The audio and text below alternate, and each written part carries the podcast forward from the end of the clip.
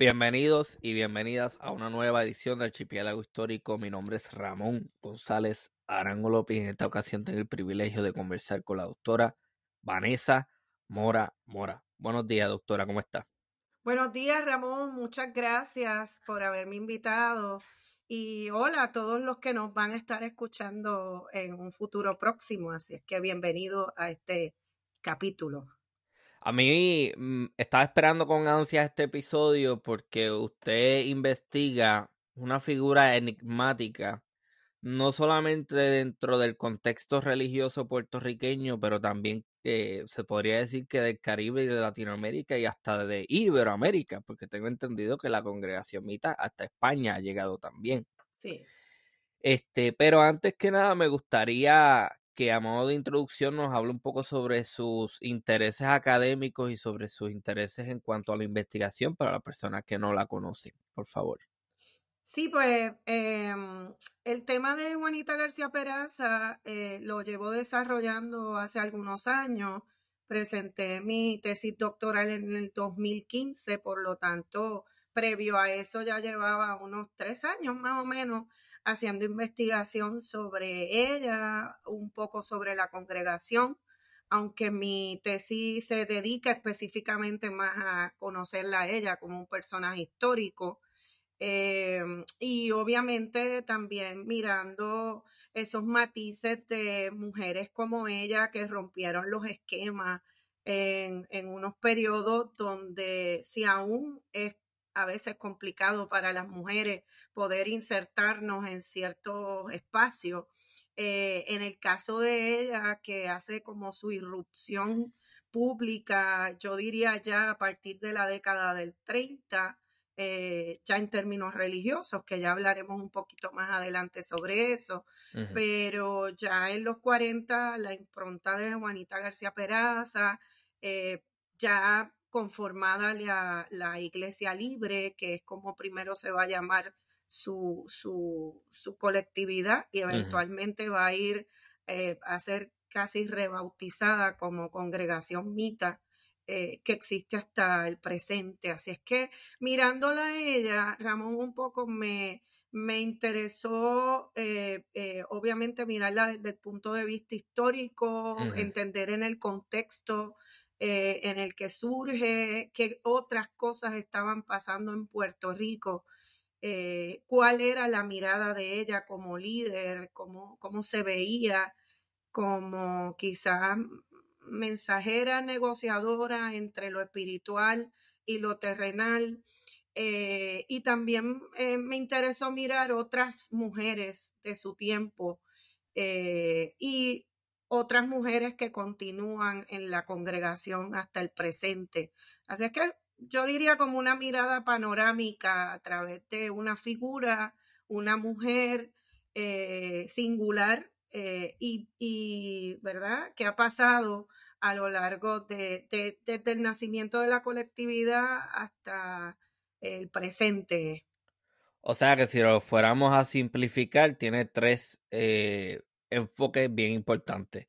Número 1, el histórico. Número 2, el religioso. Y número 3, el de género. Es decir, cómo la mujer entra en estos espacios y se desarrolla.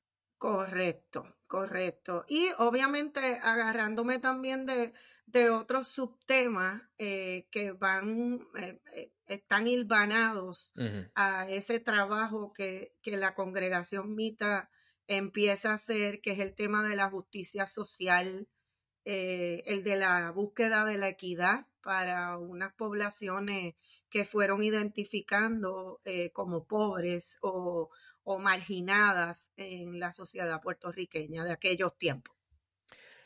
Ok, este va a ser un episodio bien iluminador para mí porque yo realmente no conozco mucho del tema. Yo lo único que puedo saber es, yo tengo recuerdos de niño de estar frente al televisor en la casa de mi abuela en Juana Díaz, en el barrio. Bueno, hasta hace poco yo pensaba que era un barrio, pero resulta ser que era un barrio, un sector Aguilita, que me lo dijeron. No, Aguilita no es un barrio, es un sector. Bueno, pero nada, estando allí, cambiando los canales, los pocos canales que había, porque era televisión local, y de momento veo un estadio o algo así, con un montón de gente vestida de blanco y una figura carismática llamada Aarón hablando, gritando y todo el mundo allí contento, qué sé yo, prestando atención y transmitían una energía que a pesar de que uno no estuviera allí con ellos, uno como que, oh,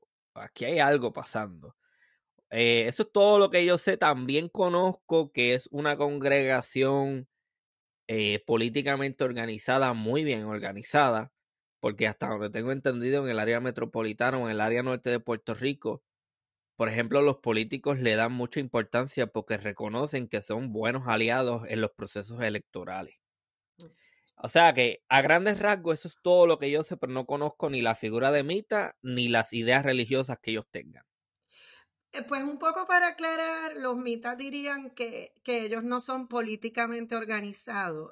Ellos dirían que son religiosamente organizados o institucionalmente organizados. Sin embargo, eso no desvincula que sí partidos políticos, inclusive hasta algunos candidatos independientes que han aspirado políticamente en Puerto Rico, se hayan acercado a la congregación reconociendo, en primer lugar, que son muchos. En Puerto Rico más o menos está calculado como 30,000 personas más o menos.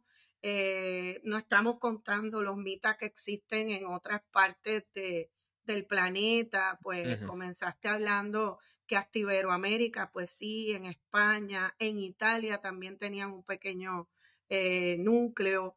En América Latina, pues, y Caribe, República Dominicana, tienen en Venezuela, tienen en Ecuador, tienen en El Salvador, entre otros.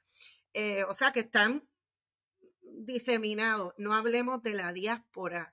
En Estados Unidos, donde hay muchas representaciones de la congregación Mita, pero ellos dirían que ellos no se vinculan políticamente, no atan a su feligresía a seguir un partido político en concreto, pero vuelvo y digo, sin embargo, sí tienen alguna representación en algunos escenarios políticos en Puerto Rico. Puedo mencionar dos concretamente. Ahora mismo la alcaldesa de Morovis, Carmen Martínez, si no me equivoco, no quiero, ¿verdad?, equivocarme en el apellido, se llama Carmen. Ella es de la congregación Mita. Y a lo largo de muchos años, el representante Luis Raúl Dios mío, se me escapa el apellido también, Luis Raúl ha sido representante por el Partido Popular Democrático. Sin embargo, ¿verdad?, hace un año se desafilió del Partido Popular, entendiendo que el partido ya no representaba las bases y fundamentos del partido, que principalmente hablaba de la justicia social. Así es que ahora mismo está como un candidato independiente, pero estuvo a lo largo de muchos años perteneciendo al Partido Popular Democrático. Así es que ahí hay dos buenos ejemplos de ese vínculo con un partido. No obstante, es sabido y reconocido que muchos candidatos de diversos partidos políticos en Puerto Rico han estado en la congregación, han ido a servicios de la congregación, viendo a los mitas como una institución relevante en la sociedad puertorriqueña, en términos del trabajo que hacen comunitario, todos esos vínculos de, ¿verdad?, y toda esa narrativa de ser empresas autosostenibles y demás, pero, ¿verdad?, dirían, no estamos vinculados con nadie. Ok, exactamente, qué bueno que hace esa clarificación, pero exacto, yo lo que había escuchado era eso, que hay ciertos partidos que procuran tener ciertos vínculos con la comunidad precisamente porque entienden que es importante para ellos.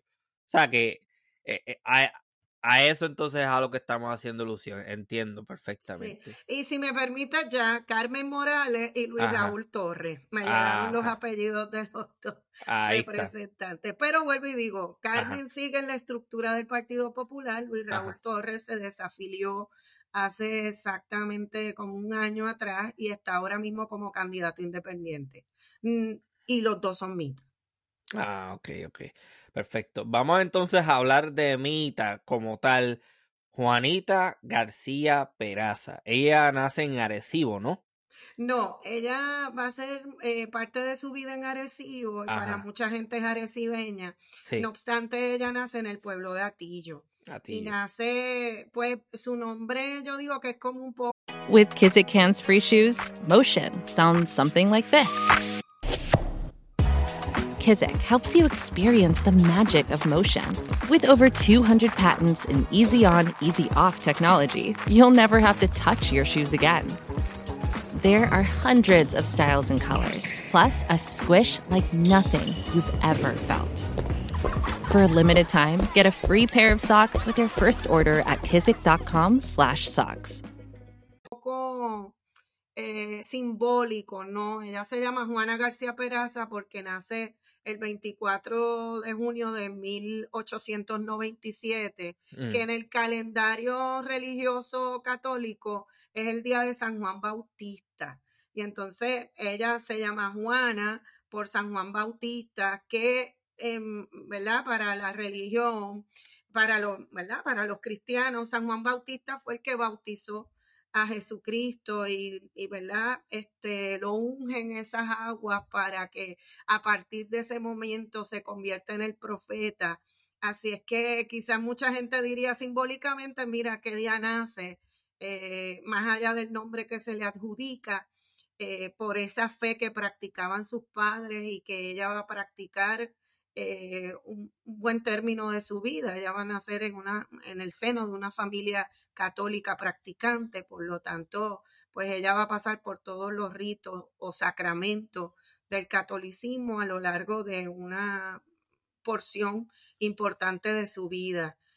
Así es que es hatillana de nacimiento, pero eventualmente su familia se muda al pueblo de Arecibo. Su papá manda a construir unas casas, que, por cierto, la casa donde ella vivió y de donde ella, en el relato de los mitas, sufre el proceso de transformación carnal primero, porque tiene una afección de una úlcera gástrica y se recupera de ella y ella decide entregar su vida a la fe, ya no la fe católica, sino a la fe pentecostal. Y a partir de eso empieza a convertirse en una feligres de la iglesia pentecostal en Arecibo, de donde eventualmente va a ser invitada a salir para iniciar lo que sería entonces la Iglesia Libre. Pero eso sería mucho tiempo después y lo iniciaría en el pueblo de Arecibo. Ok, aquí hay una serie de preguntas que me vienen a la mente porque me parece bien curioso y creo que no hay mucha... Creo que aquí hay una posible avenida que se puede tomar. Ella nace en 1897, correcto, un año antes de la invasión norteamericana. Cierto. En el seno de una familia católica. Sí. 1898 ocurre la invasión norteamericana. Puerto Rico pasa a ser una colonia de los Estados Unidos. Los Estados Unidos empiezan a importar su cultura, sus instituciones, y empiezan a llegar a Puerto Rico instituciones cristianas protestantes. Correcto. Entonces, yo no sé si usted la ha considerado como parte de sus investigaciones, pero yo asumo entonces que hay una avenida bien interesante ahí. Entonces, ¿cómo llegan estas nuevas corrientes del cristianismo? Y cómo se establecen en Puerto Rico y cómo ella entonces se está en el medio de este proceso en el cual la Iglesia Católica empieza a perder mucho poder. Y, o sea, no sé qué me puede decir sobre eso, pero sí tengo también planeado hablar con un colega que ya... ya participó, que estudia eso. La entrada a Puerto Rico del protestantismo traído por los norteamericanos. Pero, sí. Ajá. Sí, eso está ya, se ha trabajado anteriormente, Ramón. Sí. Por ejemplo, puedo destacar los trabajos del profesor Samuel Silva Gotay, que fue uno de los primeros que miró esas vías, y está documentado que ya desde finales del siglo XIX uh-huh. Se habían dado unas discusiones, unas conversaciones de algunos grupos llamados protestantes por el catolicismo, donde tenían hasta una especie de mapa dividiendo cómo iban a llegar a la isla y cuáles iban a ser los acuerdos para no discrepar en términos territoriales, sino que se dividían, ¿verdad? A ti te toca esta área, tú vas a traer vas a venir a evangelizar con el personal que tú entiendas necesario para que lleguen esas primeras personas a allanar el camino. O sea que ya está documentado que ya a finales del siglo XIX, sin haberse dado necesariamente ese pase de batón, como digo yo, de España a los Estados Unidos de América, uh-huh.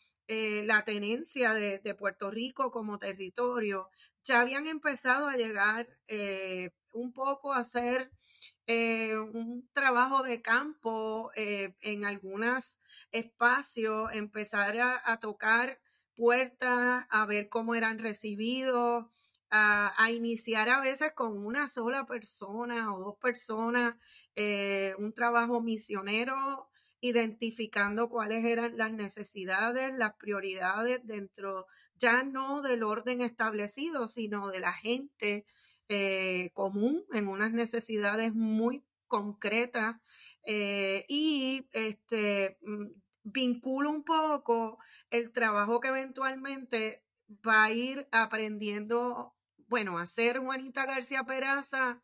Lo hacía desde que era católica, en el sentido de su contacto en el pueblo de Arecibo con la tienda que tenía su familia, que también curiosamente se llamaba El Cielo, ¿verdad?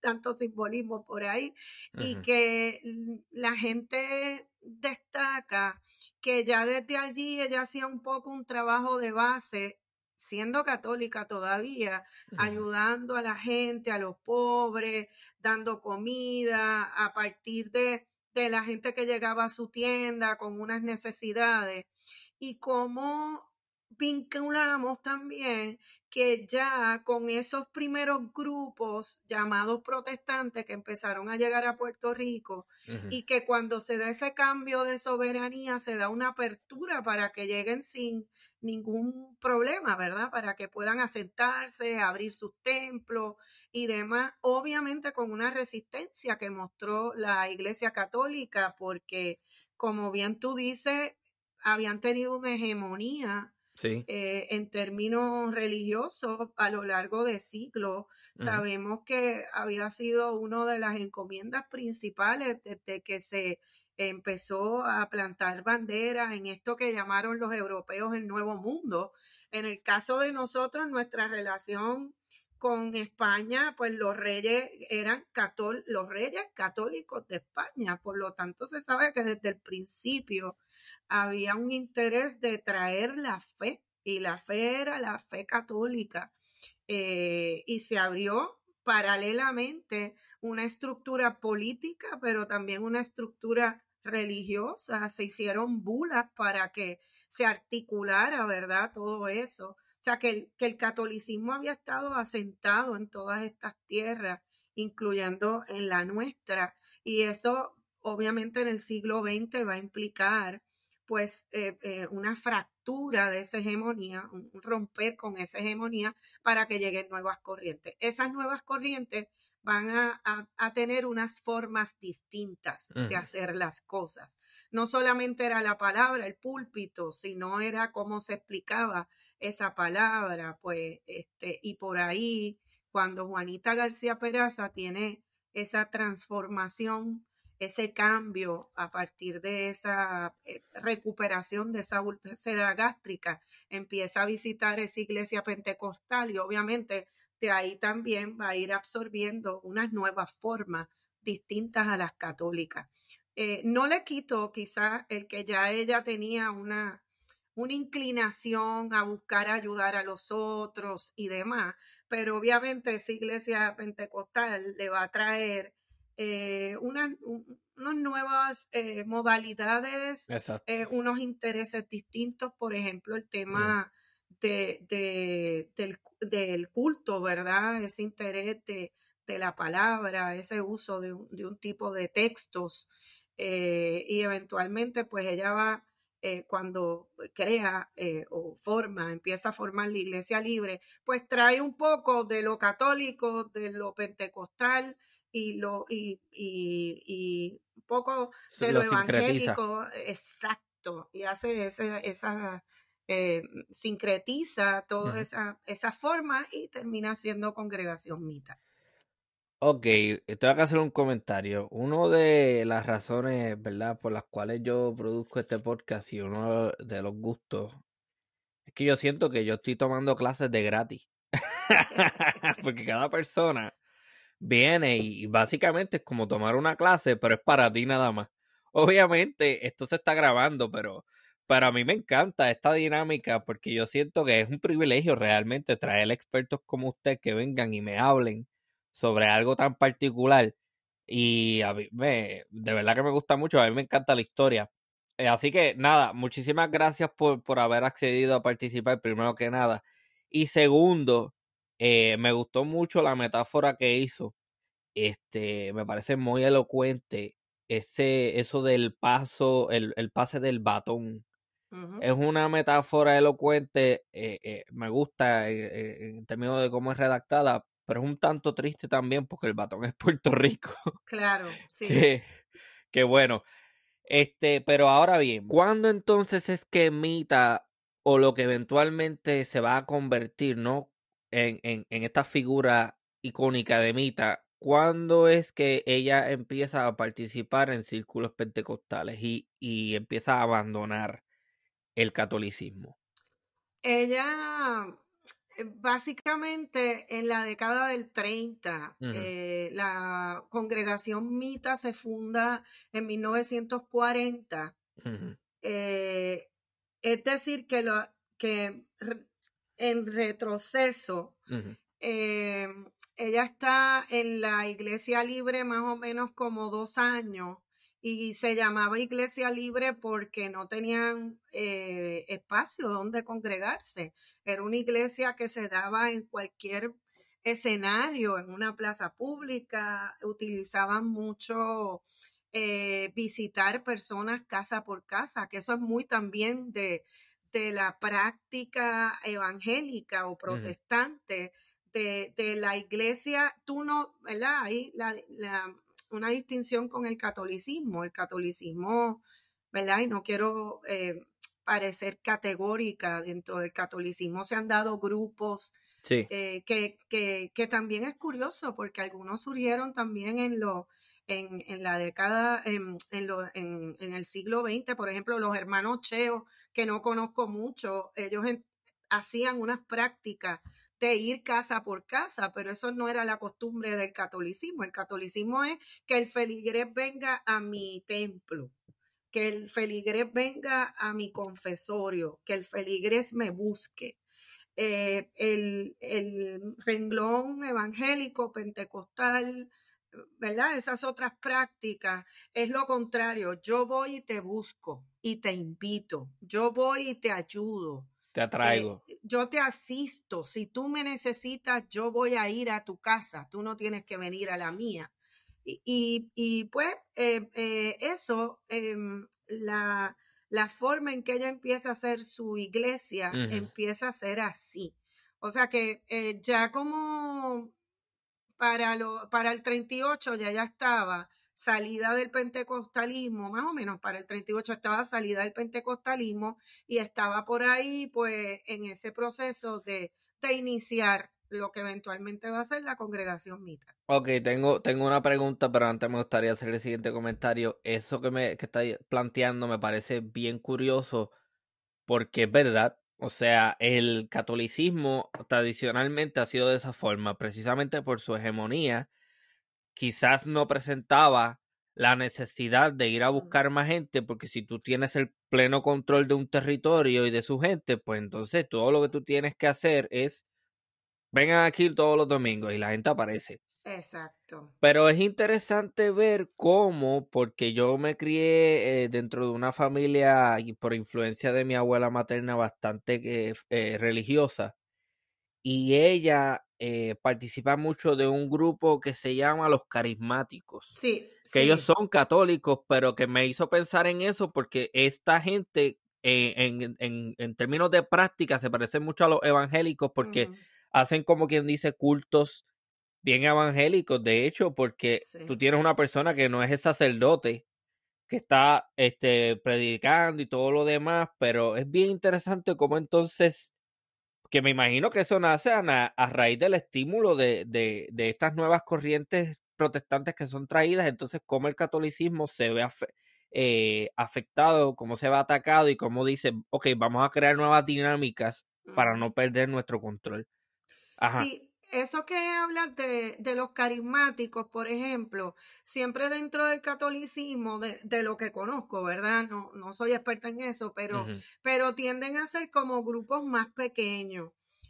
Un poco como, no quiero decir rezagado o rechazado, como se puede haber dado en Puerto Rico, por ejemplo, con aquellos que son seguidores de la Virgen del Pozo, que sí, a lo largo de décadas han tenido, ¿verdad?, unas controversias si Vaticano lo reconoce o no lo reconoce, porque lo ven como un culto específico y demás, que entiendo que en los últimos años han hecho como un poco las paces, ¿no?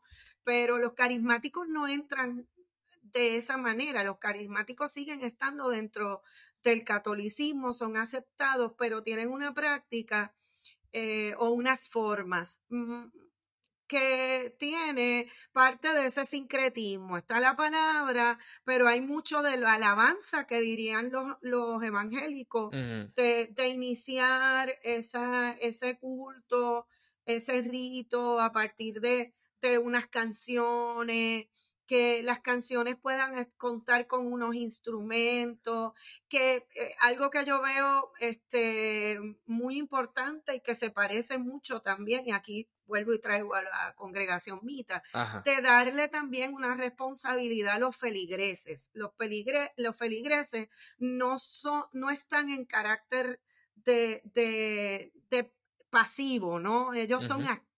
Dentro de esa práctica religiosa, pues tocan su pandereta, cantan, organizaron parte del culto, van a tener una participación en las lecturas de la palabra, van quizás a hacer algo diferente dentro de ese rito, por lo tanto, es una manera de acercar y de reconocer también unas bondades o unas características, unas habilidades que tienen esos feligreses. No están allí solamente porque el único que sabe es el que se para en el púlpito. El saber no está solamente en la figura del sacerdote, sino que hay otras personas que pueden ser tan comunes como tú y como yo, y tan mortales como tú y como yo. No tienen esa idea de la sacralidad que se le deposita al sacerdote o a ciertos, ¿verdad?, personajes que son importantes dentro de la religión católica, sino que también se les da ese sentido de pertenencia, de identidad. Sí. Yo participo, yo puedo comentar, claro. Yo puedo decir. Sí, no, ellos se reunían en el anexo de la misma iglesia católica, pero también visitaban enfermos, iban y se reunían en una marquesina, por ejemplo. Entonces había gente que tenía, como usted dice, un rol activo que eran los que, por ejemplo, hacían comida, los que tocaban instrumentos, los que, qué sé yo, redactaban o imprimían hojas con las líricas de canciones. Correcto. Pero se nos...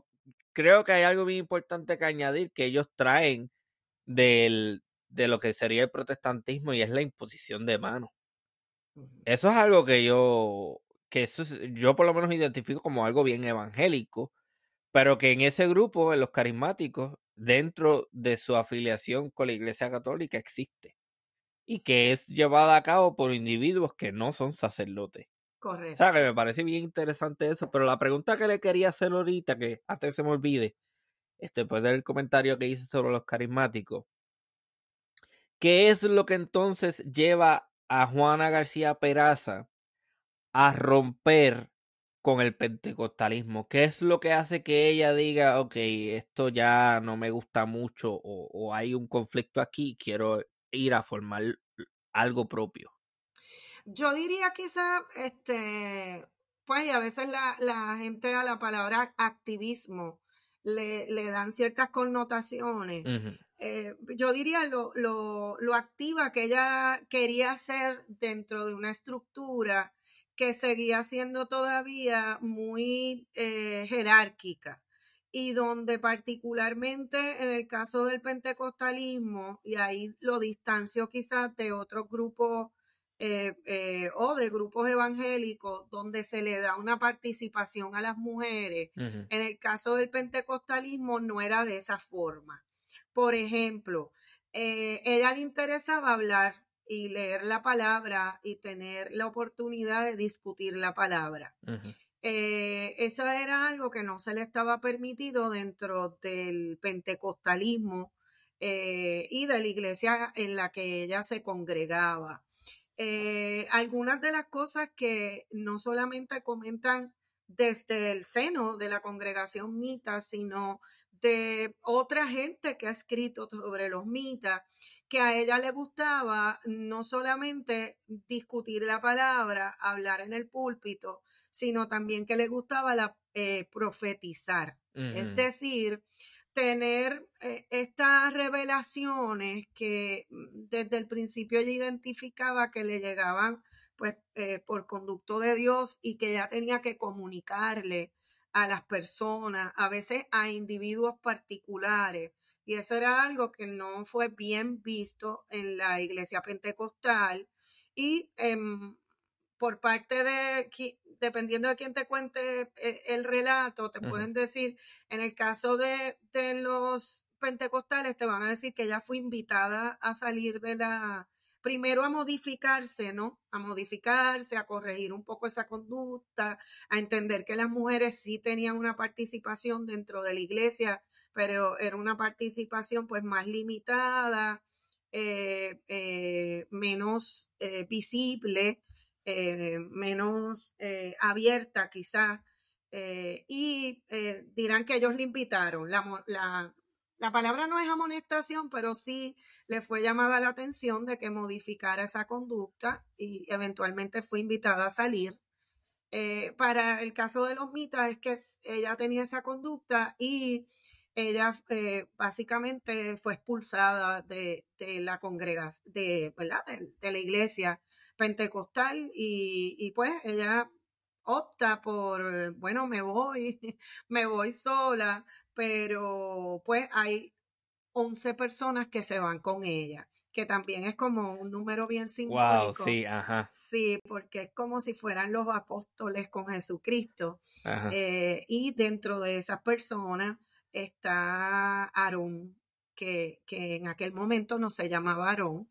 Aarón es el nombre con el que va a ser bautizado o va a ser reconocido ya cuando se convierte en el vehículo de Dios para la iglesia mita, ¿verdad? Cuando Juanita García Peraza muere, en aquel momento él simple y llanamente se llamaba Teófilo Vargas Sein.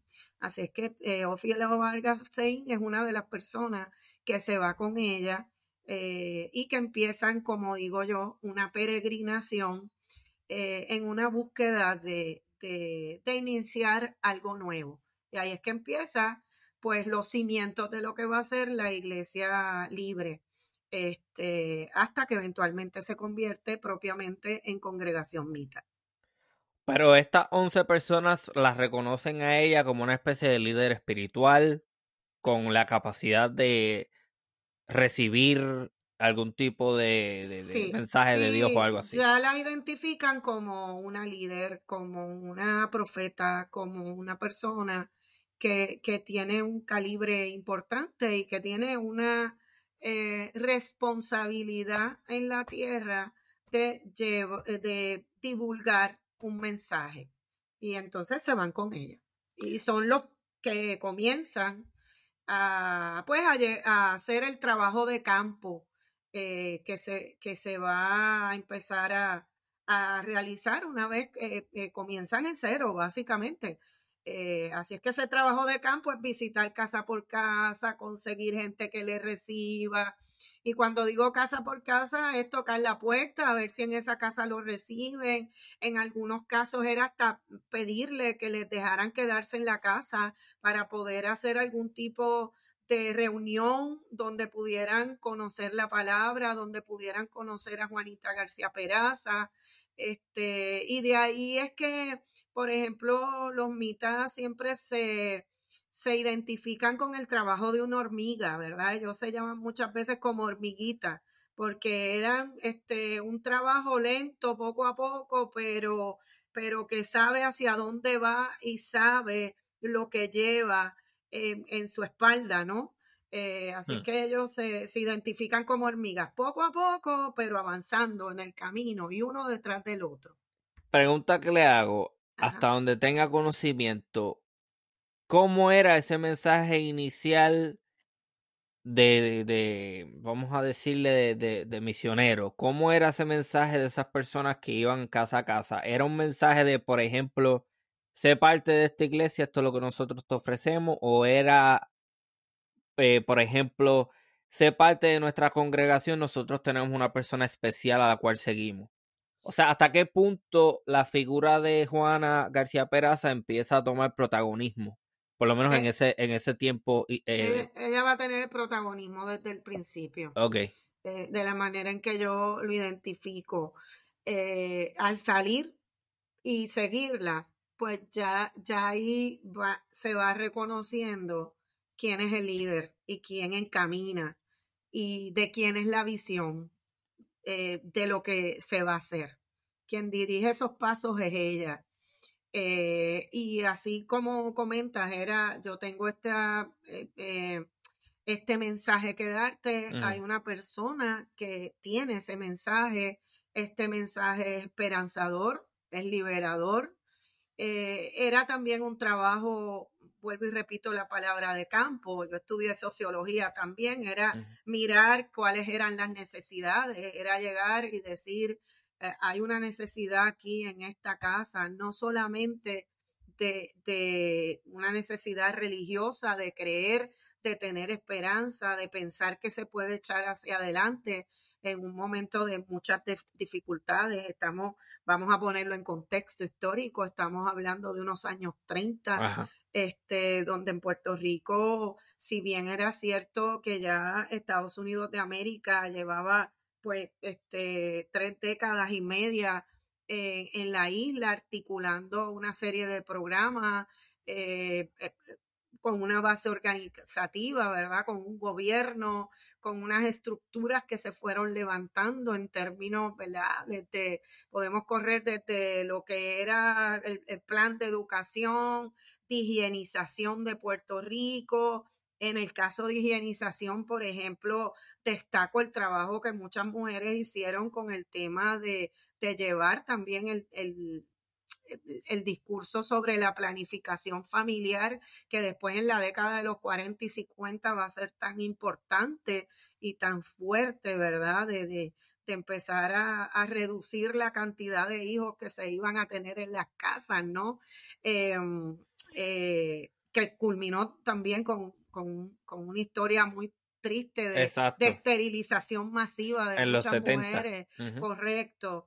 Pero es unos años 30 donde hay unas dificultades. También pongámonos en el contexto de la metrópoli, una gran depresión que fue políticamente y socialmente, económicamente terrible para los Estados Unidos y para otras partes del mundo. Uh-huh. Obviamente en Puerto Rico eso tuvo unas repercusiones.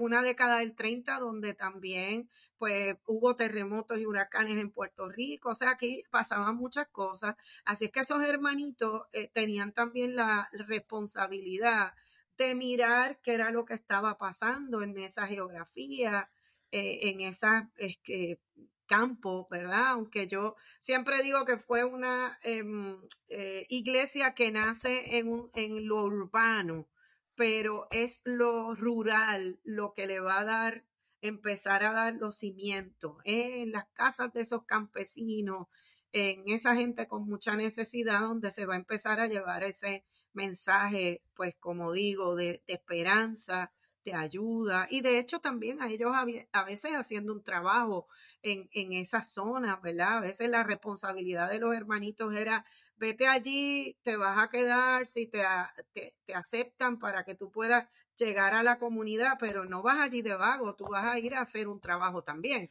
Si hay que cortar, si hay que ordeñar la vaca, hay que hacerlo, o sea, tú no vas a hacer un mantenido, tú vas a mostrar una ética de trabajo y tú vas a enseñarle unas nuevas formas con una palabra, por supuesto, y hablando de un líder. Era abrirle el camino para que la líder pudiera llegar a esos espacios.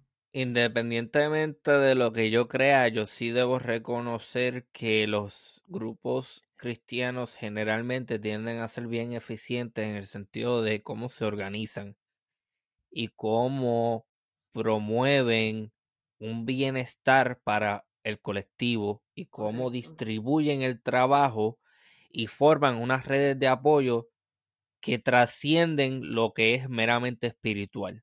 Correcto. Entonces yo creo que eso es lo que ellos están haciendo desde un principio. Y eso es lo que ellos ven el panorama y dicen, sí, te vamos a dar, lo identifican. No quiero ser como, no quiero decir que lo hacían a propósito, pero o de una forma negativa, pero lo que estoy diciendo es que ellos identifican algo en el panorama y dicen, ven, vas a recibir algo espiritual, pero también algo material. Uh-huh. Vas a recibir unos beneficios que van a hacer que que tu calidad de vida mejore. Correcto. Y quizás la palabra beneficios hay que explicarla un poco. Okay. Tal vez beneficio no era algo tangible, ¿verdad? Porque quizás la gente puede confundirse y decir, le daban dinero o lo que sea. No, tiene que ver con que beneficio es que te voy a ayudar quizás a organizarte, te voy a ayudar a que tu trabajo sea más eficaz. Te voy a ayudar a que tú vayas educando a tus hijos dentro de unos valores, dentro de unas metas, dentro de una estructura de trabajo, ¿verdad? Vuelvo y repito, la ética de trabajo de ellos es bien, bien agresiva, ¿verdad? Y es algo que ellos hasta el presente tienen tan claro, de que tienen que evidenciar su ética del trabajo. Para ellos el trabajo dignifica, el trabajo es esencial.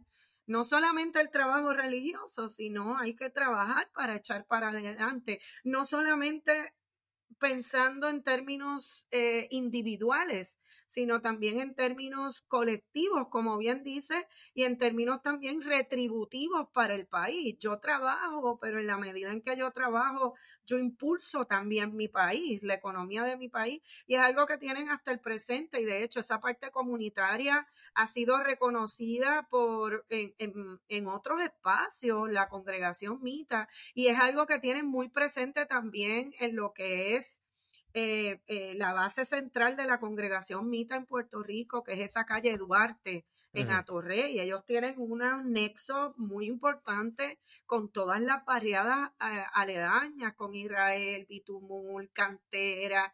Ellos siempre se han mantenido muy cercanos y han estado ahí apoyando pues cosas tan significativas como en María. Ellos abrieron sus puertas para que parte de, creo que como 500 personas se quedaron en terrenos de los mitas, alimentados por los mitas, porque después del huracán María habían quedado sin casa y ellos para la pandemia dieron servicio de vacunación en la congregación. O sea, esa parte de que no solamente lo digo, lo hago.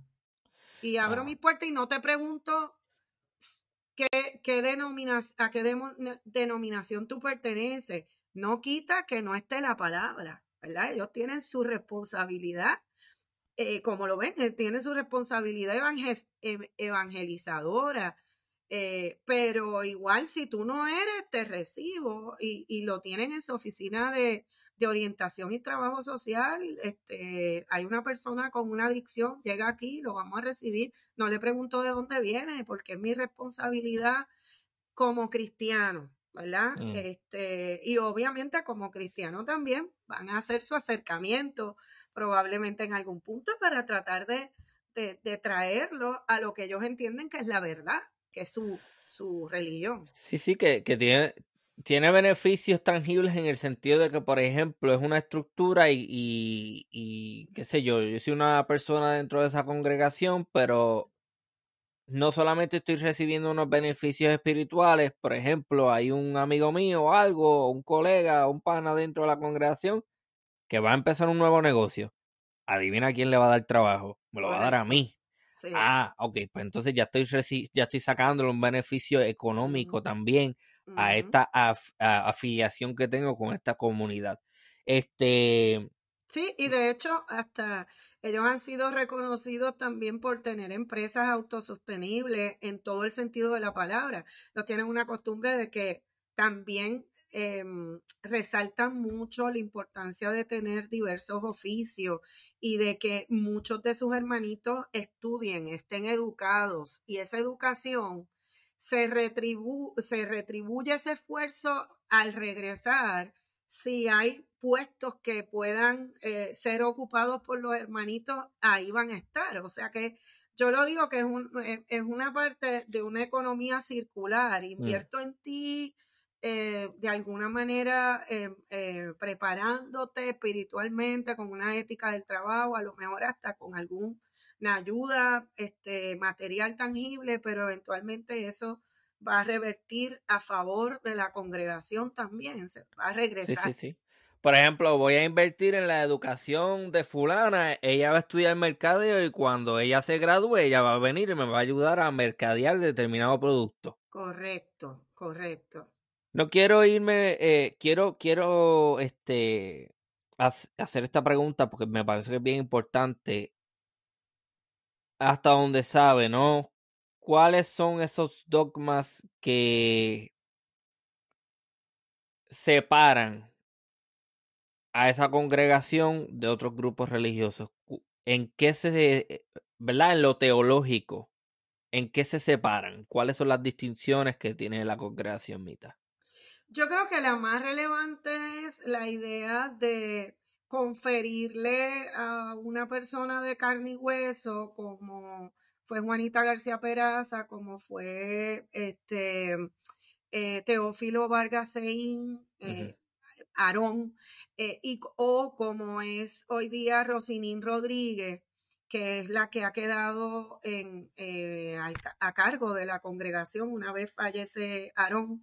Yo creo que lo principal es que otras denominaciones no aceptan, no reconocen, no entienden que los seguidores de la congregación Mita le den esa connotación sagrada, espiritual, a los líderes. Ellos, para los mitas, esas personas se convierten en el vehículo de Dios en la tierra. Es una, como si fuera la Santa Trinidad, está encarnada en una de esas personas que quedan a cargo de la congregación. Así es que para otras denominaciones, pues sí, se reconoce, tengo un líder, lo llamo, por ejemplo, en el catolicismo lo llamo el Papa, que es la cabeza de la iglesia en este mundo terrenal, pero... Y sí, tú te baño con un cierto misticismo religioso y ya, por ejemplo, en el caso del Papa Francisco, ya tú no eres Jorge Mario Bergoglio, sino tú eres el Papa Francisco, y ya cuando digo que tú eres el Papa Francisco, no es que borras todo lo que tú fuiste en el pasado, pero ya... Sobre ti hay un aura que te distancia de los demás. Y claro, tiene que ver también en el proceder, pues el Papa no necesariamente lleva esas distancias, pero vuelvo y repito, es cómo responden los otros ante esa figura.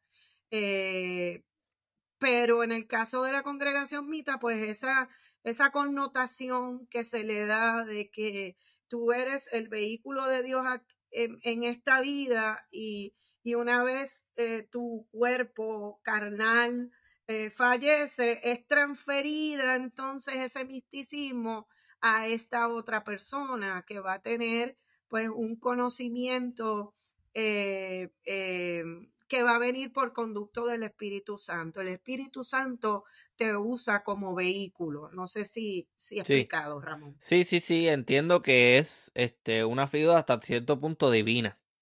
Uh-huh. Sí, hasta cierto punto. Sí, tiene una sacralidad ahí uh-huh. Que lo distancia de esa parte carnal. Y a veces... En participaciones de Juanita García Peraza, que he tenido la oportunidad de escuchar, ella, hay momentos en los que aclara, no hablo yo, habla el Espíritu Santo a través de mí, ¿verdad? Ella a veces distanciaba quién es la persona y quién era esa entidad sagrada, pero sigue estando contenida, no en un cuerpo, en una figura que se convierte en líder. ¿Cuándo entonces empieza a crecer exponencialmente esa congregación que originalmente empieza con 11 personas más la figura de Juanita? Yo creo que Peraza. La década del 40 es una década que va a ser bien importante para ellos. Es la década del trabajo.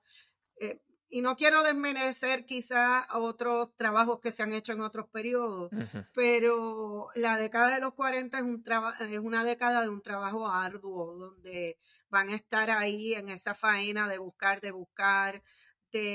poder tener gente, porque están trabajando en muchos renglones, ¿no? Uh-huh. Están en el proceso de reclutamiento, están en el proceso de asentarse en algún lugar y están en el proceso también de encarar las críticas de otros sectores, porque esa parte no la hemos hablado. Ella Ajá. sale y sale invitada o expulsada, como quiera verse, pero sale. Y de ahí deja... de alguna forma, algunas ronchas. Pero también hay que reconocer que Juanita García Peraza tenía una vida privada. Ella estaba casada, ella también rompe su matrimonio con Santiago Cabán. Hay unos hijos de ese matrimonio, por lo tanto, va a tener también ahí una parte más personal, íntima, que yo trabajo un poco porque en realidad no es la parte que me interesa a mí ver. A mí la parte que me interesa ver es ella como líder, ¿no? Pero está ahí, la líder no se desvincula de esa parte humana. Uh-huh. Es también un renglón que ella tiene que encarar y que va a hacer en algún momento un divorcio, ya ella teniendo un cierto reconocimiento en Puerto Rico, que va a tener ciertos titulares en algunos periódicos en Puerto Rico. Va a tener que encarar también las críticas de la Iglesia Católica, de otros renglones donde empiezan un poco a tratar de minar su figura. Por ejemplo, para los mitas, ellos no le dicen diosa mita. Ajá. Diosa Mita, es más, lo ven como una forma un poco despectiva, ofensiva para referirse a ella, ellos la llaman la persona de Mita, es la forma que más comúnmente se refieren a ella. En algunas ocasiones le dicen mamita, ya ahí de esa madre espiritual. Mita para ellos significa espíritu de vida, es como una manera de rebautizarla. Pero para los que no son mitas, generalmente le pusieron ese nombre de diosa Mita, como un poco burlarse de ella, de que ella se cree que es la encarnación de Dios en la tierra. Sí, son los ataques. Exacto. O sea que esa década del 40 va a ser una década fundamental en el sentido de cómo va a ir reclutando gente, buscando dónde asentarse y tener un lugar fijo donde poder recibir gente, y un poco también pues la parte humana de comer, de vivir, de lo necesario de cada persona, y también pues esa parte de su relación familiar y demás, y los ataques por parte de otros grupos religiosos que empiezan a quizás ver un poco el crecimiento y a decir, esto es alguien que empiezan a seguir, esto es alguien que puede un poco arrebatarme ese espacio religioso que a mí me interesa o que he manejado a lo largo de mucho tiempo. Por lo tanto, es una época fundamental, y termina esa época del 40, ellos mudándose a Hato Rey. O sea que es una época de evolución, de evolución total. Dentro de su investigación, ¿qué ha sido lo más curioso, preferiblemente dentro del carácter personal de la figura de Juanita García Peraza, que ha visto? Curioso en el sentido de algo que me llame la atención. Ajá, algo que sea bien particular.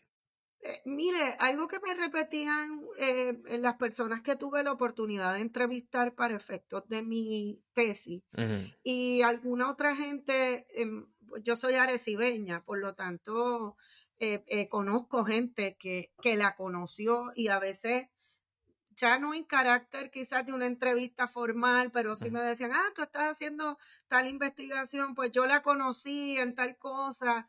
Me llamó la atención mucho la forma en que ella se dirigía a la gente. O sea, una constante ha sido que era una persona muy cercana y que tú podías llegar a un sitio y ella podía estar comiendo y te la presentaban y ella se sentaba contigo, hablaba. En esa parte creo que tenía como quizás un carisma. Y lo destaco fuertemente, ¿verdad? Porque las mujeres recuerden que no era algo que se veía muy propio de la mujer. Mujeres muy carismáticas, había que achicarlas, allanarlas.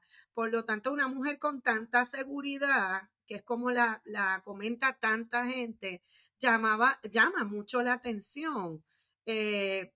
A la hora de a quién se acercaba, cómo se acercaba, qué decía. Y también me llamó mucho la atención, y pues en lo que queda de ella, que es pues ese material grabado de discursos que ella dio y demás, era la voz, particularmente de sus feligreses, y es una voz que ahí vuelvo. Y entonces lo contrapongo con lo que acabo de decir de mujeres. Muchos me decían una voz de varona. Y entonces yo me llamaba la atención porque yo decía, yo misma, varona, yo decía, pero una voz masculina, ¿cómo será? No me atreví a preguntarle, pero gruesa. Ya escuchando su voz, es una voz, no es tampoco gruesa, es una voz bien enérgica. Significa... Okay. Que es una voz con una seguridad, con una proyección, que no era muy propio de las mujeres de esa época. Eso se le asignaba a los varones. Los varones son los que son seguros, claros, los que se atreven a hablarle a 200 personas. Los jaquetones. Exacto. Ella era una mujer con un lenguaje no verbal muy abierto, muy amplio, muy franco. O sea, eso me llama la atención. Y creo que fue quizás uno de sus atributos mayores que, ¿verdad? Que le dio cierta seguridad a los que la siguieron. Era una persona que no mostraba dudas, no era dubitativa, sino que era una persona que cuando hablaba con claridad de lo que quería decir, y eso a la gente le atraía. Ok, ¿la comunidad le acredita milagros? La comunidad, sí, hay gente que puede hablar de procesos de sanación que se dieron porque ella los visitó o le oró. Recuerdo una persona que entrevisté, que la conoció siendo bastante niña, y me la describió con un recuerdo, ¿verdad? De cómo era su cabello, cómo era su cara, sus cejas muy pobladas y demás, la voz de varona, por supuesto. Uh-huh. Y sí me decía que me dijo en esa conversación que un familiar de ella, no sé si era una hermana, estaba enferma y Mita le oró y se recuperó. Le daban esas connotaciones, ¿verdad? Pues yo no le diría milagrosa, le diría místicas, que lograba la figura de Juanita García Peraza con ellos. De hecho, la historia de ella también comienza un poco con un milagro, que es esa situación que ella tenía de esa úlcera gástrica, y que ella ora y ora y va a recibir la visita de una mujer que a veces se refieren a ella como el ángel, que le va a hacer una oración bien fuerte y le dice que ella está destinada para ser un instrumento de Dios en esta vida, y que Juanita ora y ora y se compromete con Dios: si me sano, te voy a dar mi vida, voy a entregar mi vida a convertirme en una pastora de rebaño. Y se da esa sanación, ¿verdad? Así es que desde el origen de ella como figura, ya la palabra, vuelvo y repito, ellos no le dicen milagro necesariamente, pero sí se da, ¿verdad? Okay. Ese cambio. Me dice que Mita es espíritu de vida. Sí, de esa manera en que ellos lo conocen. ¿Eso es un nombre o un apodo que se le empieza a dar mientras ella vive, o es algo que se empieza a promulgar una vez ella fallece? No, eso desde el proceso de su transformación, ellos siempre se han referido a ella de esa manera. Es como si fuera un bautismo, como si fuera una nueva manera de llamarse, un nuevo dogma. No obstante, vuelvo y repito, la manera en que más comúnmente se refieren a ella es como persona de Mita. Ok.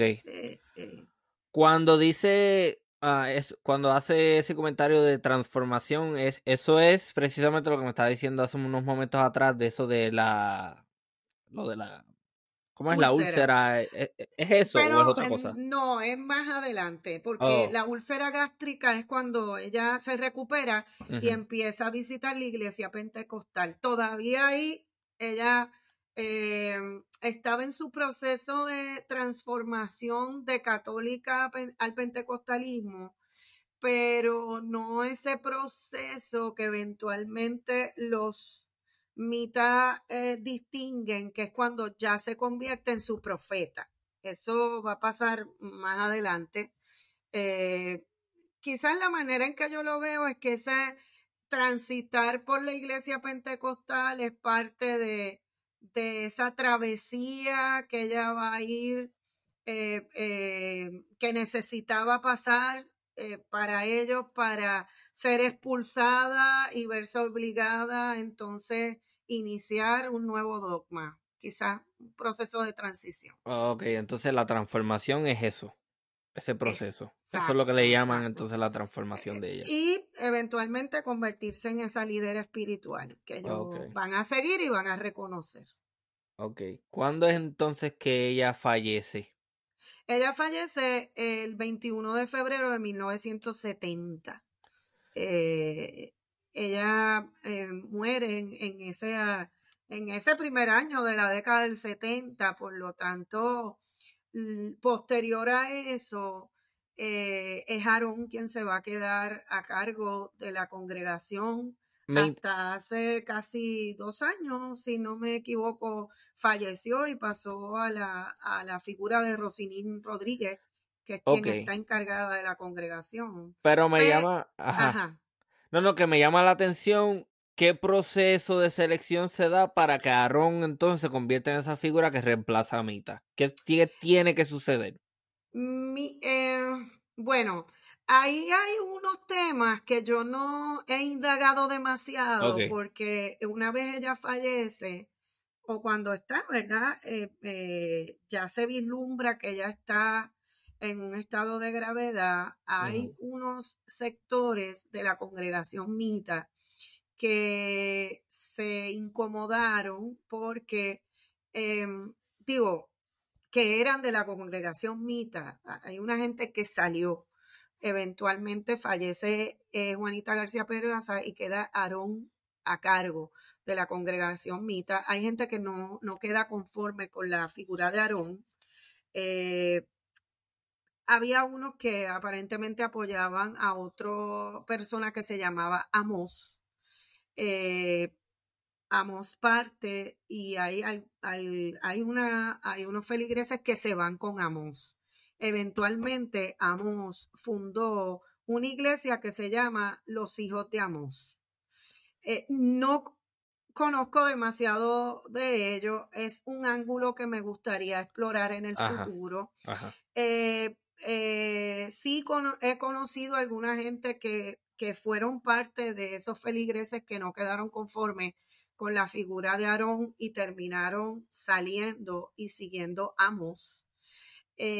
Para los mitas es Aarón quien se queda porque, y como lo veo en el presente, es una manera en que ellos saben que carnalmente el líder va a fallecer, por lo tanto ellos van preparando a una persona para que vaya siendo reconocida como parte de esa jerarquía importante de la congregación, que la feligresía vaya relacionándose con la figura, exponiendo a estas personas que hablen desde el púlpito, a que ocupen unas posiciones de liderato y así ese relevo se dé de una manera pues quizás más natural sin que se den controversia. Por ejemplo, lo veo en el caso de Aarón a Rosinín. Rosinín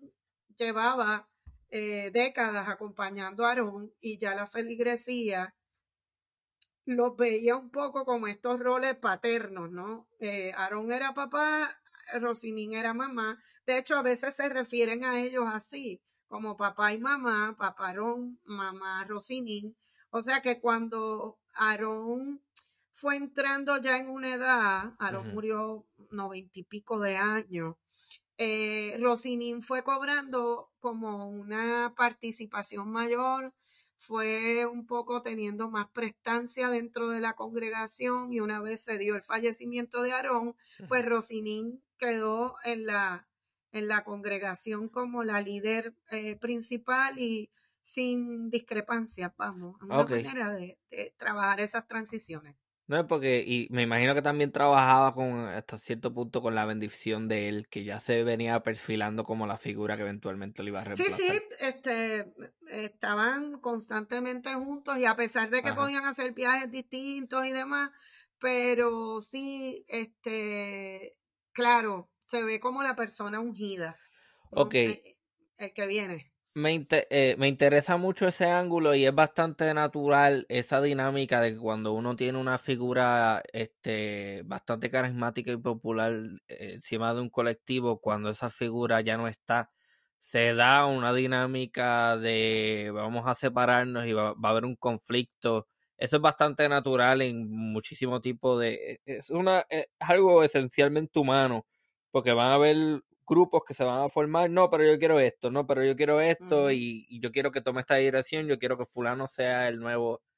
Ese Amos que menciona es parte de esos, vamos a decirle, de ese grupo de los primeros 11 que acompaña a Mita también. Empieza desde el inicio, sí, es una persona que va a estar ahí en ese proceso de evolución de la congregación Mita. Entonces eso es lo que le da legitimidad a ambos, que son parte de ese primer grupo. Correcto, pero vuelvo y te digo, conozco, es un ángulo que tengo por explorar pronto, porque... De hecho, de lo poco que sé, tienen muchos paralelismos con la congregación Mita, visten de blanco, y el vestir de blanco, ojo, los mitas no visten de blanco todo el tiempo. El blanco implica bautismo, que ellos no tienen un bautismo propiamente como quizás el catolicismo, como otras ramas del protestantismo, ¿no? O evangélica. Es cuando ya tú en tu corazón sabes que tú sientes que tú has dejado tu pasado y te has transformado espiritualmente y eres parte de esa fe. Y a partir de eso ellos usan el blanco, y tampoco lo usan en sus cultos todo el tiempo, es en unos momentos muy especiales donde visten de blanco. Los hijos de Amos usan el blanco, tienen esa parte musical que es bien, bien importante para los mitas. De hecho, se han ganado hasta premios las bandas mitas, tienen una orquesta de campana, o sea, ellos son bien musicales. La iglesia de Amos tiene también muchos elementos de esa congregación Mita, vuelvo y repito, por lo poco que sé y por algunas personas que he conocido en mi vida que se fueron con Amos, es que llevaban, ¿verdad? Una estructura, unas formas de hacer las cosas, y obviamente se replica en cierta forma en la otra iglesia. ¿En dónde tiene su inicio esta idea de vamos a crear empresas y vamos a crear instituciones económicas para nuestro beneficio colectivo? ¿En dónde tiene su inicio esa mentalidad dentro de la congregación Mita? Mita como empresario, mira, hay muchas, como te dije, Mita murió en el año 70, y Aarón va a quedar encargado hasta 2000, qué sé yo, 21 más o menos, o sea, muchos años. Pero ellos siempre subrayan que Mita tuvo muchas revelaciones de cosas que debía hacer en la iglesia. No le dio, carnalmente no le dio tiempo a hacerlo todo, pero muchas veces cuando te hablan de proyectos, te dicen, esto fue una idea de Mita, que ella dejó escrita, lo comentó, lo divulgó. Así es que esa parte empresarial, igual que otras instancias que ellos tienen, por ejemplo, ellos tienen un colegio Mita. Ese colegio Mita fue una idea de ella. Tienen una égida que se llama la Égida del Paraíso, que está allí también en los predios de Calle Duarte. Fue también idea de ella. Mita venía de una familia que tenía sus negocios. Ella, esa mente empresarial viene de la familia de Mita. Ella siempre trabajó. Ella es una mujer que no estudió mucho, pero en aquellos tiempos pues tenía un sexto grado. O sea que en aquellos tiempos ella tenía una educación excelente. Pero esa parte del trabajo... De las empresas venía por ella, y hay muchas cosas que ellos dicen, mira, esto Mita lo imaginó, y Aarón obviamente pues con todos los años que estuvo a cargo de la congregación como líder, ¿verdad? Y otra gente que ha estado con él, pues le fueron dando forma a muchas de esas ideas. Y pues Aarón quizás le tocó la parte, yo lo identifico como la parte expansiva de la congregación, ¿ves? De decir, pues mira, ya esto no es un sueño, vamos a hacerlo. Los mitas tienen una cooperativa que se llama Los Hermanos, Cooperativa Los Hermanos, que es una cooperativa que tiene sobre 3,000 y pico de socios, que no se circunscribe solamente a socios mitas, sino que está abierta y disponible para los que quieran. Está allí también en esos predios de la calle Duarte. Han sido reconocidos, se han ganado premios, como comentaba hace un rato, como empresa autosostenible. De hecho, la cooperativa tiene placas solares que básicamente yo creo que mueven toda la cooperativa. O sea, ellos tienen una visión, una ética de trabajo, una visión empresarial muy clara de qué tienen que hacer para que eso germine en términos no solamente espirituales y convertirse en fuente de trabajo y dar el ejemplo a través de su ética, sino también que sea costo efectivo, ¿verdad? Ellos no tienen problema con que sean con fines de lucro, pues ¿cuál es el problema, verdad? Así es que, como digo, Mita pensó muchas cosas y a Aarón le tocó darle pues forma a esas ideas, y Rosinín obviamente seguirá con ellas. La primera vez que nosotros tuvimos una conversación respecto a esto, usted me había dicho que ellos tienen, es una constante colaboración que sale del templo, que están en constante apoyo, vamos a decirle, contacto con otros miembros de la comunidad, y que, sí, por ejemplo, si tú estás en la autopista y se te explota una goma, tú vas a llamar y alguien va a aparecer, sí, garantizado. Ellos también se llaman, bueno, ellos hablan de lo que hizo Mita como la obra, que curiosamente también hay otras religiones que hablan de la obra. Pienso ahora en este caso en el tema del Opus Dei, en el catolicismo, que hablan, ¿verdad?, de la obra, ¿verdad? Esta idea de lo que se tiene que hacer, y ellos se refieren a los hermanos, bueno, se refieren a los mitas como hermanitos. Ellos son hermanos en la obra, y la obra abarca un todo. Y también se llaman obreros porque son parte de ese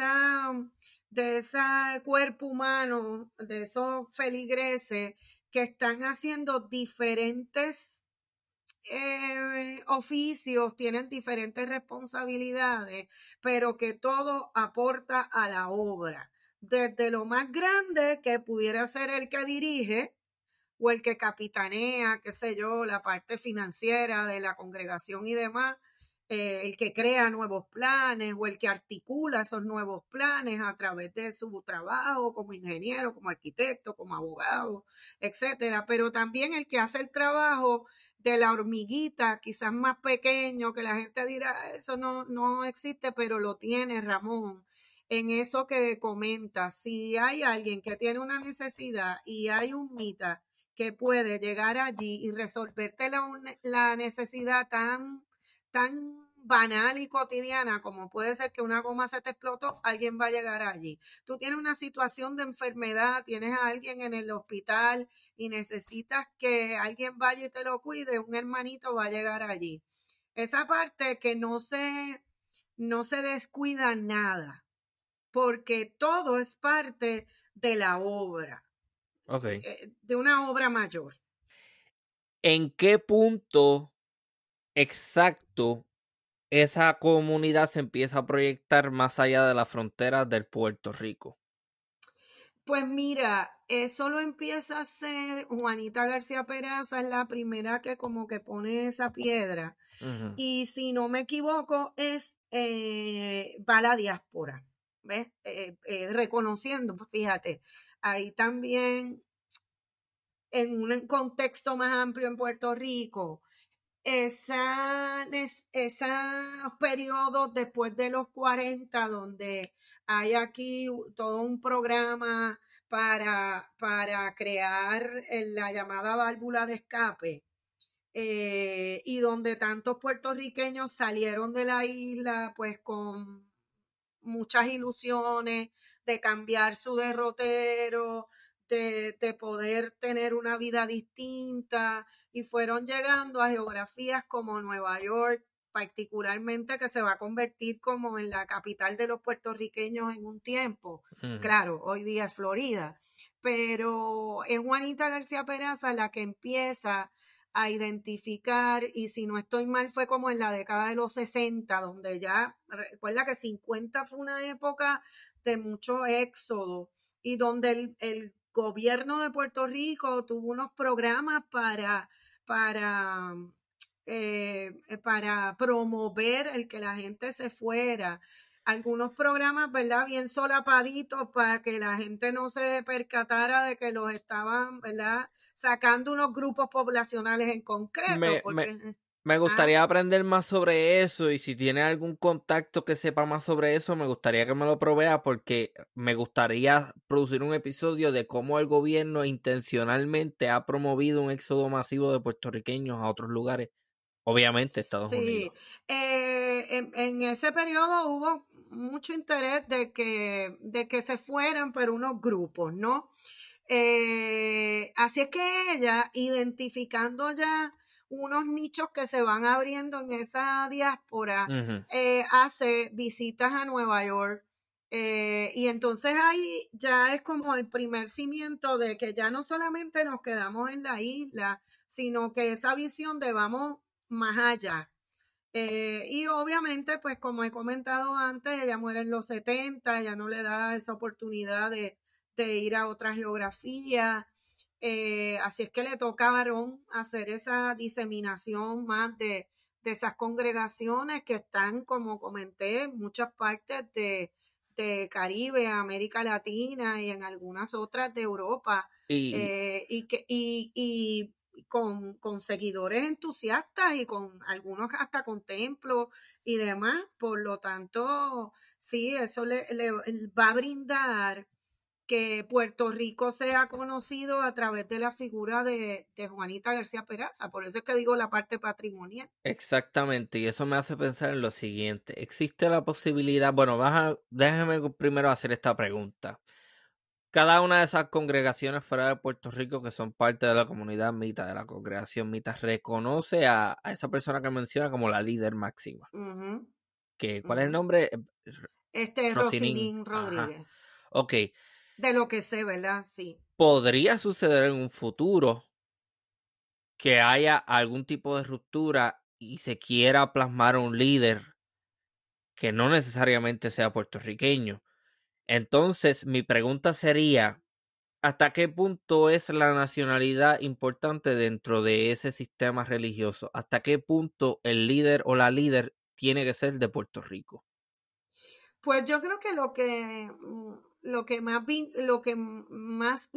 que hace importante es que el líder vaya siendo reconocido, ungido a partir de ya no esperar al fallecimiento del líder que está a cargo, sino que se vaya preparando con tiempo, ¿verdad? Y que eso permita que no solamente en Puerto Rico, sino que las otras congregaciones en otras partes del mundo reconozcan a ese líder como, ¿verdad?, el que está en la línea de sucesión, por decirlo de alguna forma. Que necesariamente, me imagino que eso garantizará que esa persona siempre sea de Puerto Rico, porque como la cúpula, bueno, vamos a llamarla así, no despectivamente, pero como el grupo de poder ha estado en Puerto Rico históricamente, sí, y debes ser ungido, pues entonces tienes que estar en Puerto Rico necesariamente para ocupar esa posición. Sí. El reconocimiento también, Ramón, por ejemplo, lo destaco. Cuando esos líderes empiezan a visitar sus congregaciones fuera de Puerto Rico, a mantener ese vínculo. Cuando, por ejemplo, tú empezaste este episodio hablando que lo que recuerdas de ellos es viéndolo en un canal de televisión, que en aquel tiempo quizás era nacional, pero ahora mismo las tecnologías nos permiten estar globalizados y conectados, por lo tanto los servicios religiosos las personas pueden conectarse a los servicios religiosos de la congregación en Puerto Rico. Los líderes visitan esas congregaciones, o sea, no se quedan solamente aquí. Okay. Y eso es un trabajo, volvemos al tema del trabajo de campo, eso es un trabajo de campo. Eso no es dejarlos allá solos, eso es decirles, yo estoy aquí para ti, este soy yo, este es mi cargo, esta es mi responsabilidad que me fue delegada en términos, ¿verdad?, espirituales, así es que eso va permitiendo que se dé un sentido de identidad y de vínculo con quizás con la matriz central, si podemos llamarlo. O sea, por lo que estoy intuyendo, ya no necesariamente es importante un nacionalismo o una etnicidad o un grupo nacional, porque precisamente el grupo desarrolla y promueve esta idea de que somos un grupo que no distingue de naciones. Este es el líder y ya, se acabó. No tiene nada, no pinta nada necesariamente que sea de Puerto Rico. Eso no desvincula que en esa geografía, en sus templos, hagan sus propios cultos y demás. Pero es el mantener ese vínculo desde la matriz central con todas esas otras geografías, esos líderes, visitarlos, darle seguimiento, ¿verdad? Vuelvo y repito, de lo que conozco, yo no estoy dentro de la congregación, por lo tanto, no sé qué pudiera, tampoco puedo predecir el futuro, no lo sé, pero por lo que he visto que ha pasado en estos periodos, pues lo que les permite es vincularse de esa manera. Antes implicaba más viajes y demás, porque la tecnología como la tenemos ahora no existía, o no, eventualmente existía, no estaba tan avanzada, pero hoy día sabemos que uno quizás de los legados positivos de la pandemia es que podemos hacer todas estas cosas. Fíjate, los podcasts han nacido a partir de todo esto. Nacieron a principios de los 2000, pero sí, yo creo que tomaron muchísima fuerza como parte de la pandemia. Había una necesidad de comunicar y de conectarnos con otros. Y uno no sabe a dónde llega, Ramón, porque como te decía, privado, ¿verdad? Que hace poco escuché el podcast del compañero de Chile y sentí a Chile, un país que amo, donde estuve hace un tiempo, visité y me encantó, pero lo sentí tan cercano al Caribe en la forma en que se discutió en este podcast, ¿verdad? Nos permite esta tecnología que el mundo se achique, así es que sí es bueno para nosotros. También es bueno para propósitos espirituales de la congregación Mita, que es lo que estamos discutiendo hoy. Ok, precisamente para garantizar que esos vínculos se mantengan fuera de los límites geográficos de Puerto Rico, tiene que haber algún tipo de estructura. ¿Cómo se llaman esos líderes máximos dentro de los países que a su vez le rinden cuenta a, vamos a llamarlo nuevamente, la cúpula mayor? Que está en Puerto Rico. ¿Cómo? Pues mira, yo no lo sé cómo en realidad lo llaman, es algo que no he mirado muchísimo en mis trabajos, es algo que sí quiero, como tengo varias vías de investigación que me permitiría como ir abriendo más el conocimiento sobre la congregación Mita y sobre su líder, pero entiendo que deben ser portavoces de la congregación dentro de esa estructura y a partir de la portavocía, que es como, pues en otros escenarios quizás le dirían como el delegado que está allí, que se encarga de articular, ¿verdad?, un dogma que corre de una misma manera, de mantener que esté integrado, ¿no?, a una forma de divulgar un conocimiento religioso y demás, pero me imagino que serán portavoces de la congregación. Hay algo que no quiero que se me vaya a la mente, y esto era una pregunta importante que quería hacer hace un momento que se me había olvidado también, y eso es una... A mí, al principio de la conversación usted habla de vacunación Y eso a mí me llamó mucho la atención porque yo tiendo a hacer esta asociación de los grupos religiosos con estos movimientos anti-vaxxer, con esta idea de no creas en el Estado, con esta idea de no creas en la ciencia, creen esto, esto es lo único que es válido. ¿Sería correcto deducir o llegar a la conclusión de que de alguna manera los mitas son quizás más moderados dentro de lo que sería el espectro político, precisamente porque apoyaron la vacunación, o eso es algo que no?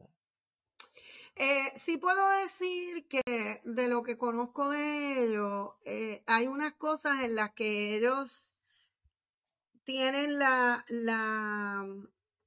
visión o el acercamiento de respetar el libre albedrío de cada cual. Ajá. Y ahí voy al tema de la vacuna y voy al tema también político, ideológico.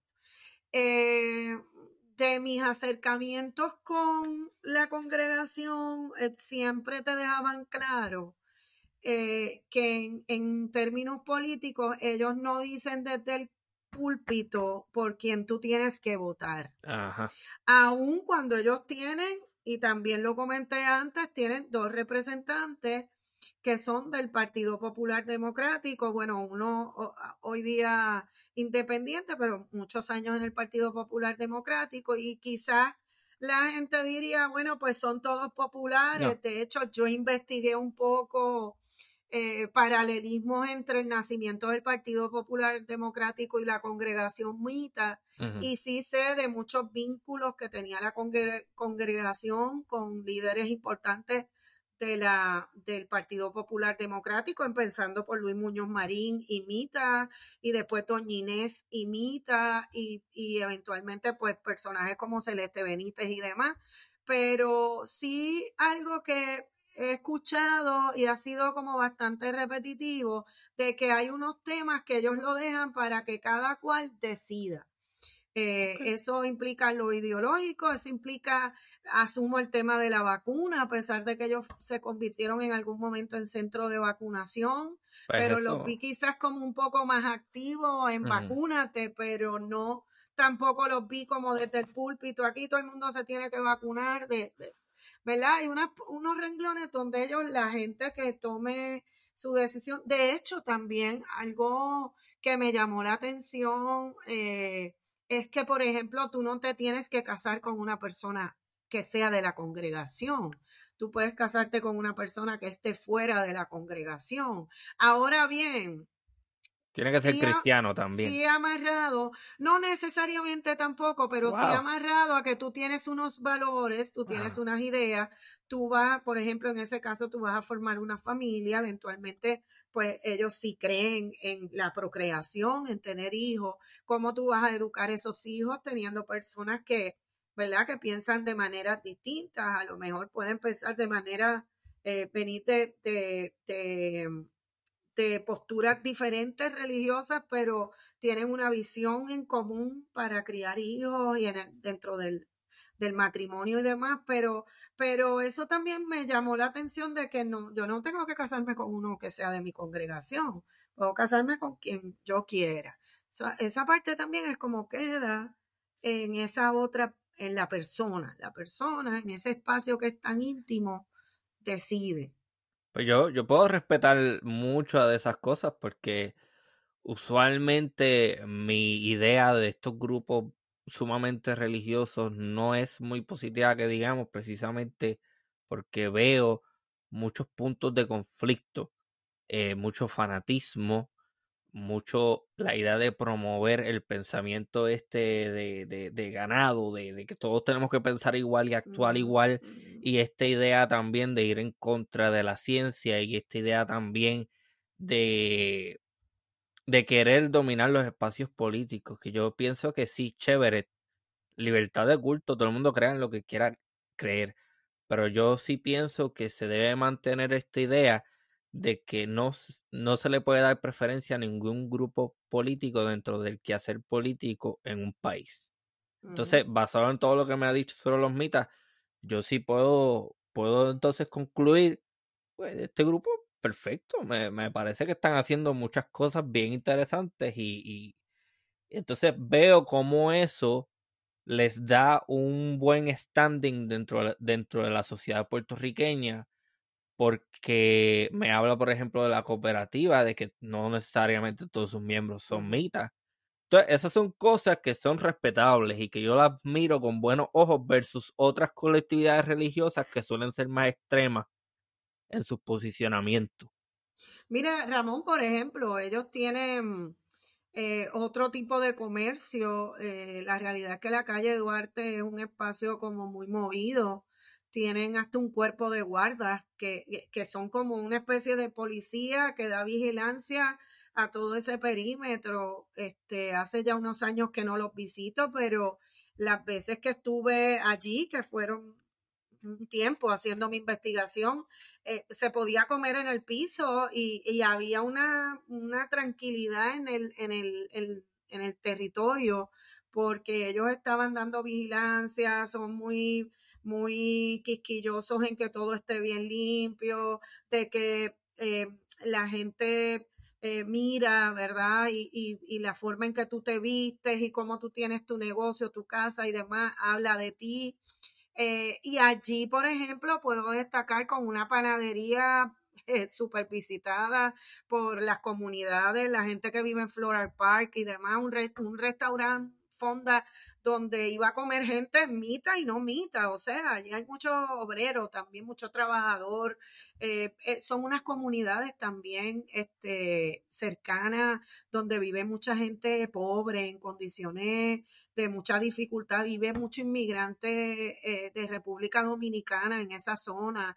Hay niños que estudian en la iglesia mita que pueden ser de esas comunidades que acabo de decir y no necesariamente tienen que practicar la religión. Claro, en un colegio, el colegio tiene nombres de los personajes y de las figuras importantes de la religión. Eso pasaría como si a uno lo matricularan en un colegio católico o evangélico, o te van a llevar la fe. Exacto, te van a llevar la fe, pero no te excluyen, no te dicen, no puedes estar aquí porque solamente es única y exclusivamente para mis feligreses. No, tampoco lo veo como exento a que en ese proceso no se dé la oportunidad de tratar de evangelizar. Bueno, tú llegaste a mí y comes en mi restaurante y eres asiduo, probablemente voy a entablar una relación comercial, ¿verdad? Y hasta amistosa contigo. Eso no quita que a lo mejor en algún momento te invite a alguna reunión o te invite al templo, a algún culto, lo que sea, pero en ese sentido, pues, y mirando quizás también otras organizaciones, pues no tienen ese tipo de agresividad de decir, ay, voy casa por casa y te dejo un papelito, bla, bla, bla. Ya esa parte la hicieron en un inicio y ahora lo hacen de otra forma. Sigue estando ahí, ojo. Ellos siempre, bueno, el fundamento de la iglesia es esa,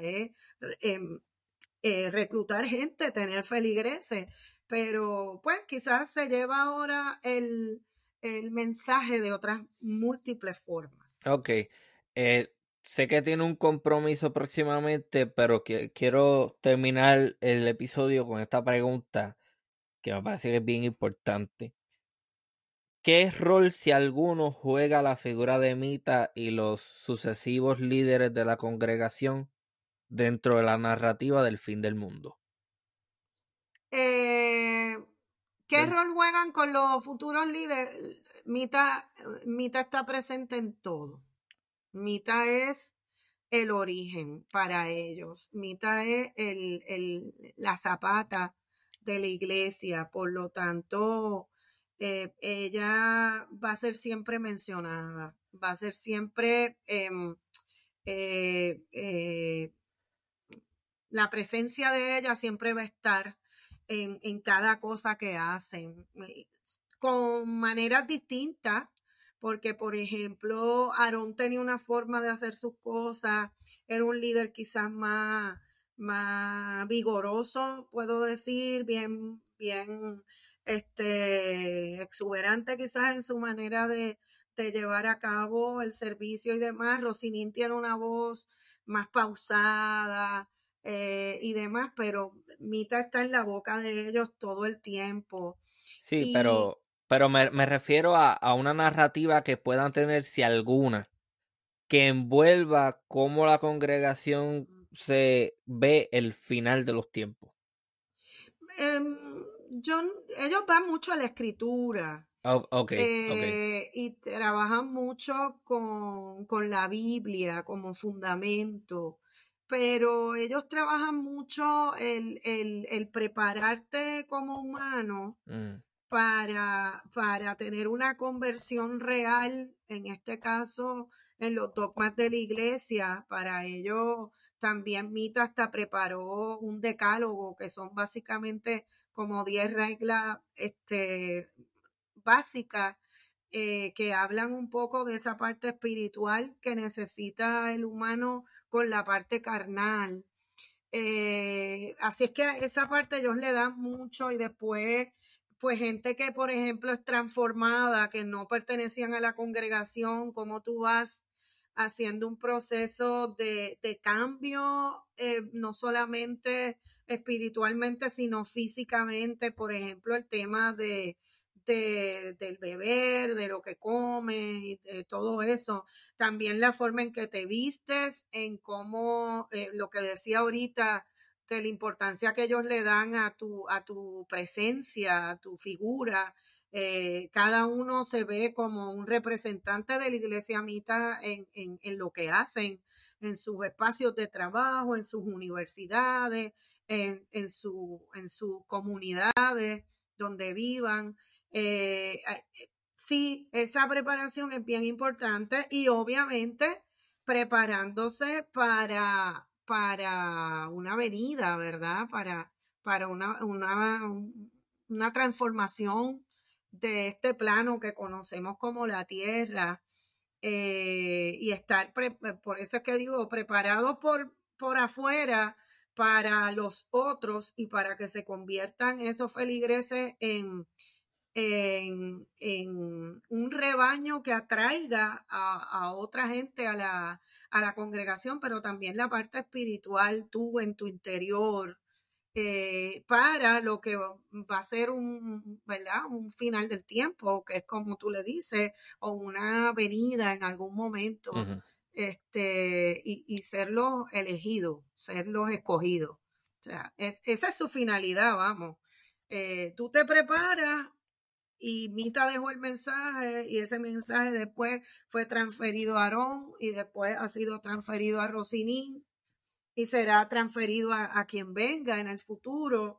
Pero tú te preparas porque hay un fin que al final los va a aglutinar a todos. Tú te preparas espiritualmente, pero por otro lado tú eres parte de una colectividad. Ok. ¿Cuáles son los planes próximos que usted tiene en cuanto a la investigación? ¿Piensa seguir ampliando esta investigación o piensa comenzar otro tipo de investigación? Pues mira, yo estuve en receso un tiempo. Yo presenté mi tesis, como digo, en el 2015, uh-huh. y la realidad que por propósitos laborales tuve que como que detenerme. No tenía el tiempo para seguir permitiendo que evolucionara. Y tengo que decirte que llevo, y ahí algo bien positivo de la pandemia como que ha sido como una explosión de oportunidades, y un reenamorarme de mi tesis, en el sentido de pues reconociendo que es un trabajo de investigación que uno hace con un tiempo limitado, con unas oportunidades limitadas, con unas exigencias en términos cronológicos de tiempo, de que tienes que terminar, y con un montón de faltas que tiene la tesis. Pero he tenido como un reenamoramiento del tema, y he tenido la oportunidad como esta, Ramón, que no quiero despedirme sin darte nuevamente las gracias por permitirme seguir dialogando sobre esto. Y aunque tú no lo creas, pues cada una de las veces que presento me quedo con un puñado de de cosas que me permiten seguir nutriéndolas, pues lo que tú llamabas que mucho yo pregunto, al contrario, a mí me encanta porque esas preguntas me obligan a mí a seguir mirando otros ángulos, otras perspectivas dentro de la misma temática, así es que me veo todavía un ratito trabajando el tema. Sí llevándolo a otras vías de investigación. Por ejemplo, me falta pulirla mucho a ella. Más allá de la cosa personal, que siempre digo, pues algo que uno comenta y no sé qué y demás, pero no es mi prioridad, no es mi interés entrar en la parte íntima de ella. A mí me interesa ella como personaje histórico, como una figura femenina, con una impronta muy importante que ha sido poco reconocida. Me interesa que se conozca como un patrimonio que ha dejado un legado y que sigue habiendo un legado en Puerto Rico y fuera de Puerto Rico. O sea, se habla de ella. Sí. Le han dado hasta títulos honoris causa. O sea, ella es una mujer que ha sido ciertamente reconocida en unos sitios, así es que sí, tengo muchos proyectos todavía con ella y obviamente comparativas quizás con otros grupos, un poco para mirar en esos tiempos en que se dieron, o sea que todavía pienso que voy a estar en este tema un rato. Ah, pues excelente, seguiremos en contacto porque a mí naturalmente me interesa también. He notado que tengo ciertos intereses en estos temas que toquen la religión. Hubo un episodio que yo grabé junto a Gerardo Hernández Aponto, el doctor, sí. Sobre el espiritismo. Y este tipo de temas a mí me interesa mucho. Les voy a dar la primicia. Todavía no tengo un recurso, pero me interesa mucho explorar el candomblé, que es una religión africana, sí. que es bien importante, particularmente en Brasil. Entonces, el tema de los orichas, el tema de la santería, el tema del vudú, que tan demonizado ha sido, que no se le ha hecho justicia en el sentido de que no se le entiende tal como es, sino que se le atribuyen una serie de cosas por ser la religión de Haití, que eso hay unas cosas ahí que hay que clarificar y matizar. No solamente eso, sino que ha sido, Ramón, en el caso del vudú, un poco hasta como caricaturizado, pudiéramos decir, a través de, yo diría, de Hollywood y todo este imaginario que se ha creado a partir de series y de cosas que no tienen nada que ver. Pero si te fijas, todo lo que comentas en esa parte de religiones, hay un hilo conductor con un protagonista que siempre se opuso, que es la Iglesia Católica. Oh, sí. Porque todo lo que mencionas son las representaciones de ese sincretismo religioso que se vio obligado a crear unas formas de practicar su fe. Subterráneas. Exacto. Sí. Exacto. Sí, porque... Así que sería importante, si nunca has tenido, que buscar a alguien también que trabajara mucho el tema de la Iglesia Católica. Por ahí en algún momento Gerardo Hernández también trabajó el tema de la Iglesia Católica, que te pudiera ayudar. Lo que pasa es que él no trabaja más como en el siglo XX con esa transición, pero sería extraordinario que te ayudaran un poco a entender esa parte. Porque la iglesia ha estado como metida, obviamente, volvemos al tema, tuvo una hegemonía tanto tiempo que cuando le llegaron competencia, pues reaccionaba. Sí.